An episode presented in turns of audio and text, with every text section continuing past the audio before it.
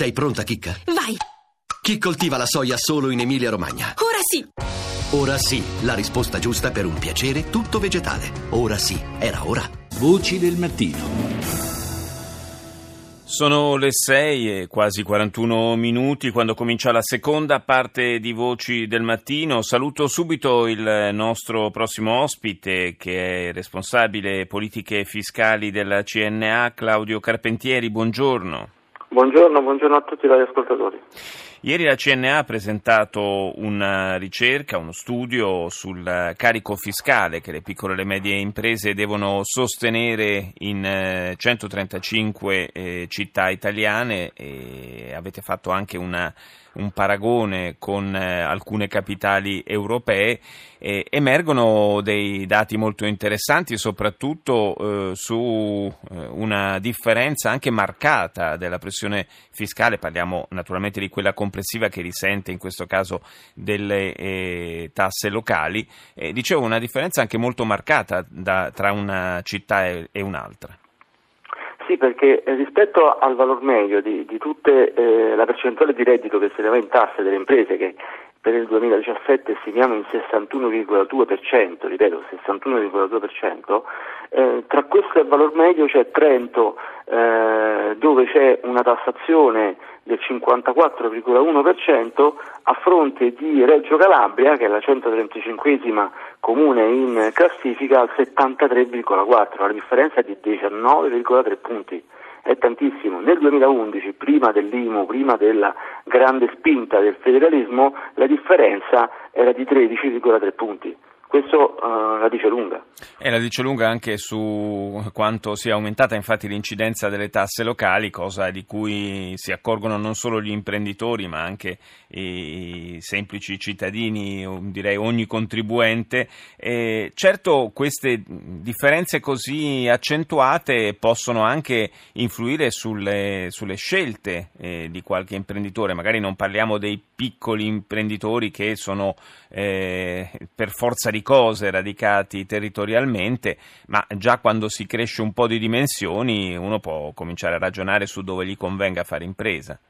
Eh, assolutamente sì, anche perché dalla ricerca eh, è emerso un altro dato sconcertante che eh, la stessa impresa eh, su cui noi facciamo tutte le analisi, perché ripeto non sono eh, come dire, stime, ma sono proprio calcoli precisi della pressione fiscale su un'impresa tipo che facciamo girare in, eh, in Italia, eh, se questa impresa operasse a Londra eh, la percentuale di reddito che se ne tasse diventa il 32,5. 32,5, a Varsavia il 43,2, a Madrid il 46,6 a Berlino arriviamo a 66 e a Parigi 78, ma il punto qual è? Io pago anche di più, il problema è quello che ricevo in cambio, è l'altra faccia della medaglia che in altri paesi è molto diverso, io sono disposto anche a pagare più. Il problema è che devo ricevere i servizi, le infrastrutture e tutto ciò che mi consente a me come impresa di produrre meglio e, e, e, e guadagnare di più. Eh, c'è una serie di proposte che voi avanzate per eh, eh, diciamo, rendere più eh, accettabile l'impatto del carico fiscale sulle piccole e medie imprese.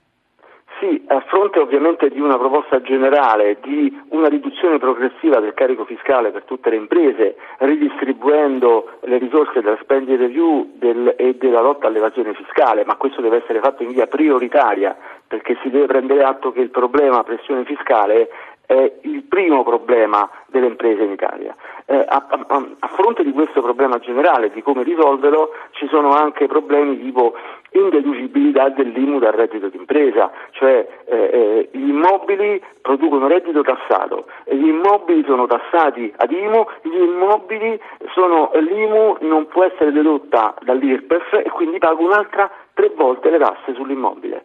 Questa è una cosa che deve essere eliminata al più presto. Oppure l'altra cosa è che proponiamo, ma per migliorare la situazione economica delle imprese in generale, di trasformare le detrazioni per lavori edili, quelle per ristrutturazioni o per riqualificazione energetica, in crediti che possono essere ceduti alle banche. Questo che significa che la rendita decennale, la detrazione decennale, diventa denaro da spendere subito per fare investimento molte famiglie non possono fare investimenti perché non hanno denari. Così prima di fare l'investimento avrebbero l'opportunità di spendere dei soldi e quindi migliorare comunque il mercato delle imprese e la domanda interna. Eh, questo potrebbe, potrebbe, essere un escamotage in effetti per eh, dare disponibilità di, di, di, denaro liquido insomma, da, da, poter subito investire anche nelle, nelle, imprese. C'è una possibilità per eh, gli imprenditori di aderire a un nuovo regime fiscale con eh, eh, dei vantaggi notevoli dal punto di vista proprio della, eh, dell'aliquota delle tasse? Sì, è vero perché dal 2017 è possibile optare eh, per l'IRI, eh, questo l'abbiamo considerato, l'IRI che sarebbe l'imposta eh, sul reddito delle imprese, una nuova imposta che consente di tassare al 24% i redditi che vengono lasciati in azienda per fare investimenti. Questa cosa è una proposta CNA che è stata accettata, era già nell'osservatorio e quindi nei rapporti degli anni scorsi, quindi è stata diventata legge, dal 2007 è possibile farlo, chi aderisce, eh, segnaliamo, ha un vantaggio in termini di tax rate che dal 61,2% scende al 58,1%, quindi 3,1 punti, eh, punti percentuali di vantaggio, che, che, non è, che, non è, poco di questi tempi. No, certamente, certamente è così. Grazie, grazie a Claudio Carpentieri, responsabile politiche fiscali della CNA. Grazie, buona giornata.